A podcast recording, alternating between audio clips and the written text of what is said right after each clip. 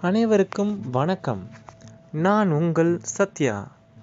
இன்று தன்னனுபவ கதை ஒன்று கூறப்போகிறேன் இக்கதை கத்தோலிக்க துறவி பால் அலங்காரம் என்பவருடைய கதை. அவரே தன்னுடைய அனுபவத்தில் நிகழ்ந்த ஒன்றை கதையாக சொல்லியுள்ளார்.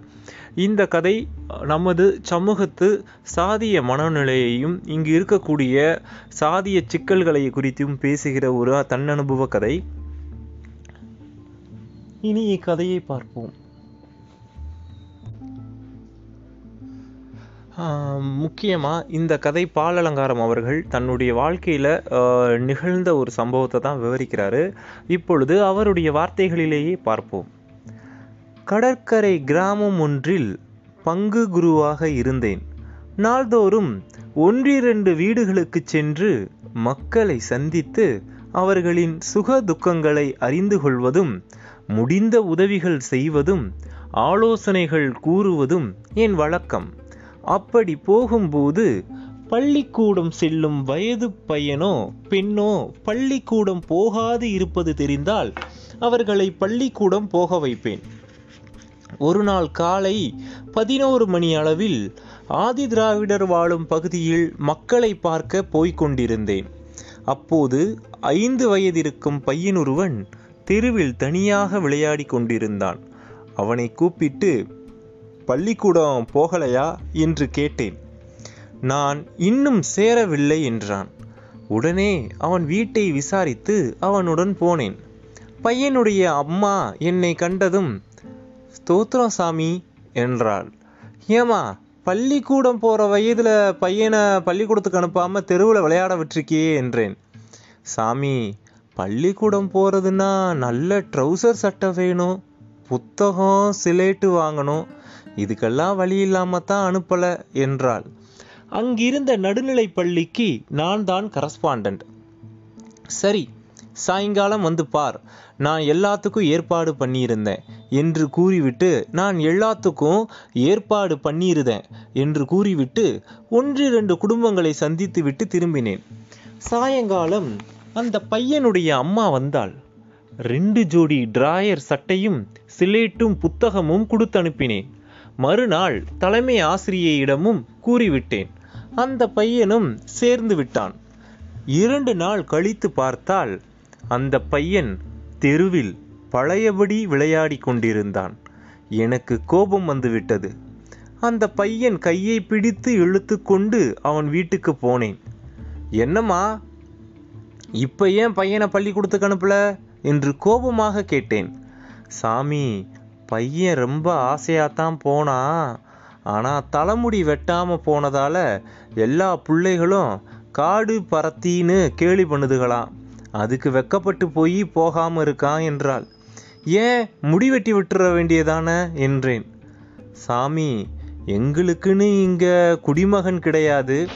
வெளியூர்லேருந்து ஒருத்தன் வந்து ரெண்டு மூணு நாள் தங்கி இருந்து வெட்டிட்டு போவான் இப்போ நாலு மாதத்துக்கு மேலாச்சு அவன் வர காணலை என்றாள்.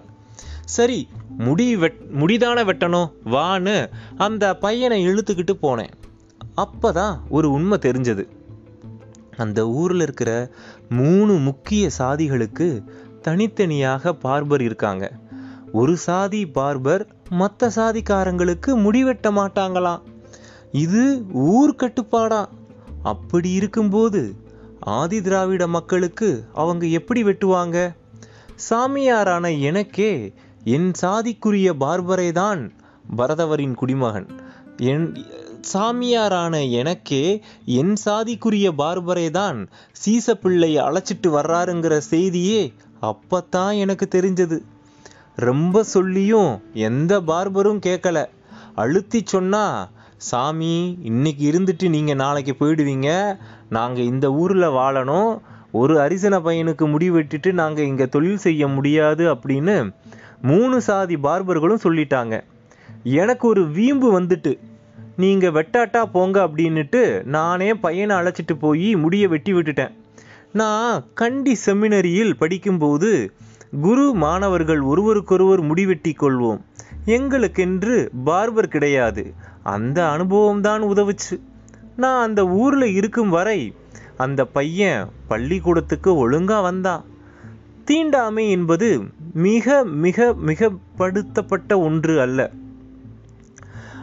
அதெல்லாம் இப்போது கிடையாது என்று தீண்டாமை என்பது மிகைப்படுத்தப்பட்ட ஒன்று அதெல்லாம் இப்போது கிடையாது என்று நகரவாசியான கத்தோலிக்கர் ஒருவர் அழுத்தமாக கூறியபோது அதை மறுத்து தன் அனுபவமாக மேற்கூறிய நிகழ்வை பால் அலங்காரம் பால் அலங்காரம் அடிகள் குறிப்பிட்டார். பின்னர் நான் கேட்டுக்கொண்டதற்க இந்நிகழ்ச்சியை ஆயிரத்தி தொள்ளாயிரத்தி தொண்ணூறில் எழுதி தந்தார். இப்போ இந்த அனுபவம் பார்த்தீங்கன்னா எழுத்தாளர் ஆ சிவசுப்பிரமணியன் அவர்கள் எழுதிய வாய்மொழி கதைகள் என்கிற புத்தகத்தில் ஒரு சிறு குறிப்பாக வருகிறது. முக்கியமாக வாய்மொழி கதைகளில் இருக்கக்கூடிய வகைமைகளையும் அதனுடைய சேகரிப்புகளையும் அதனுடைய பணுவலாக்கத்தையும் தொடர்ந்து இதில் வந்து நிறைய டிஸ்கஸ் பண்ணுறாரு இந்த புத்தகத்தை நான் இப்போ உங்களுக்கு சஜஸ்ட் பண்ணுறேன் தோழர்களை நீங்கள் என்சிபிஹெச் பப்ளிகேஷன்ஸில் வாய்மொழி கதைகள் அப்படிங்கிற ஒரு க கதைகள் குறித்த ஒரு ஆய்வு தொகுப்பு வந்து பார்த்தீங்கன்னா எழுத்தாளர் ஆ சிவசுப்பிரமணியன் அவர்கள் எழுதியிருக்கிறாரு. இந்த புத்தகம் மிக மிக பயனுள்ளதாக இருக்குது இந்த புத்தகத்தில் வந்து நிறைய கதைகளுடைய தன்மைகள் குறித்தும் வகமைகள் குறித்தும் நிறைய டிஸ்கஸ் பண்ணுறாரு ஆச்சரியமாக இருக்குது புராண கதைகள் பழமரபு கதைகள் நாட்டார் கதைகள் அதே மாதிரி இங்கே இருக்கிற வாய்மொழி கதைகள் இருக்கக்கூடிய பல்வகையான விடயங்களையும் குறித்து ரொம்ப சுவாரஸ்யமான பல்வேறு கதைகளை வந்து முன்வைத்து அதனை ஒட்டி தனது ஆய்வை வந்து இதில் பேசியிருக்காரு. இந்த நூலை மிக மிக முக்கியமான ஒரு ஆய்வு நூலாக பார்க்குறேன் தமிழின் வரலாற்று பின்புலத்தை வந்து இங்கே தொன்ம வரலாறுகளை புரிஞ்சுக்கிறதுக்கு இந்த கதைகள் ரொம்ப ரொம்ப உதவும். இது போ இதில் இருக்கிற புனைவுகளும் இதில் இருக்கிற நிசங்களும் உண்மையிலேயே நம்மளுக்கு நிறைய புரிந்துணர்வை கொடுக்குது. இது ஒரு அழகான நூல். தோழர்கள் யாருக்காவது படிக்கிறதுக்கு வாய்ப்பு கிடைச்சதுன்னா தாராளமாக இந்த புத்தகத்தை வாசிங்க. மிகச்சிறந்த புத்தகம். புத்தகத்தின் பெயர் வாய்மொழி கதைகள் NCBH publication writer A Sivasubramanian நன்றி. நன்றி தோழர்களே.